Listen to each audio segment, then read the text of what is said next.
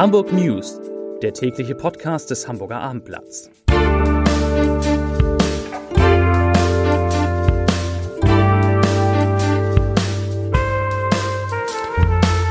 Moin, mein Name ist Lars Heider und heute geht es um die Suche nach einem Jungen, der in der Elbe verschwunden ist. Weitere Themen. Die Tierheime in Hamburg schlagen Alarm und die Pischmod gibt überraschend ein Konzert in unserer Stadt. Dazu gleich mehr. Zunächst aber wie immer die Top 3, die drei meistgelesenen Themen und Texte auf abendblatt.de. Auf Platz 3 steigende Zinsen aufs Festgeld. Das Warten kann sich lohnen. Auf Platz 2 Pilot bemängelt Zustände. Schlimmster Airport Deutschlands. Und da geht es um den Hamburger Airport. Und auf Platz 1 Diebstahlserie Blutspender am UKE um ihr Geld gebracht. Das waren, das sind die Top 3 auf abendblatt.de. Die Suche nach dem vermissten Jugendlichen, der am Sonntag vermutlich in der Elbe in Höhe des Falkensteiner Ufers ertrunken ist, ist heute fortgesetzt worden. Der 16-Jährige war mit einem Freund in der Nähe des Falkensteiner Ufers in der Elbe schwimmen gegangen und etwa 25 Meter vom Ufer entfernt plötzlich untergegangen. Das hatten mehrere Augenzeugen bestätigt. Trotz groß angelegter Suche mit einem Hubschrauber, sechs Booten sowie mehreren Tauchern, der DLRG und Sonargeräten wurde der Jugendliche nicht gefunden. Die Hoffnung, ihn noch lebend zu finden, ist inzwischen äußerst gering. Das ist kein schönes Zeugnis. Der, der Flugkapitän einer großen Fluglinie hat sich im Gespräch mit dem Hamburger Abendblatt massiv über die Zustände am Hamburger Flughafen beschwert.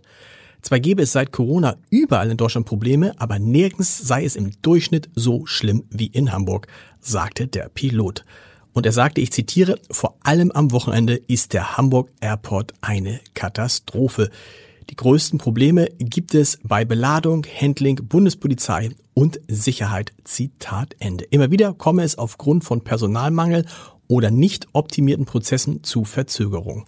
Und gerade bei Mittelstreckenfliegern, die bis zu vier Flüge am Tag von und nach Hamburg zurück unternehmen, summiere sich die Verspätung dann. Die Hamburger Tierheime sind brechend voll. Das teilt der Bund gegen Missbrauch der Tiere mit. Vor den bald beginnenden Sommerferien am 13. Juli haben die Einrichtungen so gut wie keine Kapazität mehr, um weitere Tiere in Not aufzunehmen. Der Hilferuf ist vor allem an die Politik gerichtet, denn die Heime fühlen sich von der im Stich gelassen.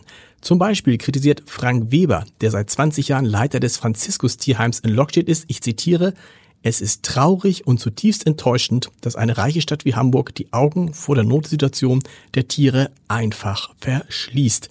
Zitat Ende. Die Politik rede sich gebetsmühlenartig aus der Verantwortung und verweise auf die angespannte Finanzlage. Gleichzeitig würden aber hunderte Millionen Euro für Projekte wie die Elbphilharmonie ausgegeben. Zudem betont Weber, dass die Hundesteuer zwar jährlich rund 5 Millionen Euro in die Haushaltskasse der Hansestadt spült, weil sie aber nicht eine zweckgebundene Luxusabgabe ist, kann die Stadt im Grunde frei über diese Gelder verfügen und, so sagt Weber, bei den Tieren kommt nichts an.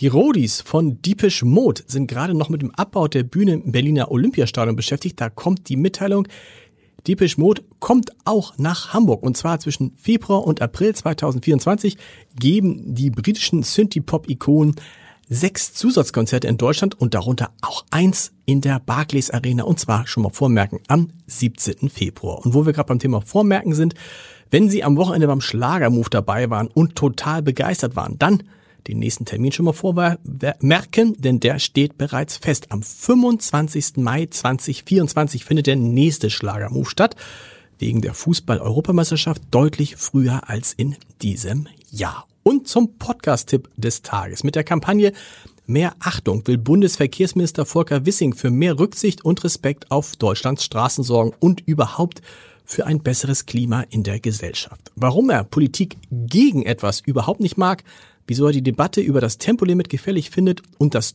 und das und warum das Deutschlandticket die Bahn überfordert, erzählt Wissing in unserer Schönreihe Entscheider treffen Heider. Wer moderiert die eigentlich? Viel Spaß beim Hören unter www.abendblatt.de slash Entscheider. Und wir hören uns morgen wieder mit den Hamburg News um 17 Uhr. Bis dahin. Tschüss.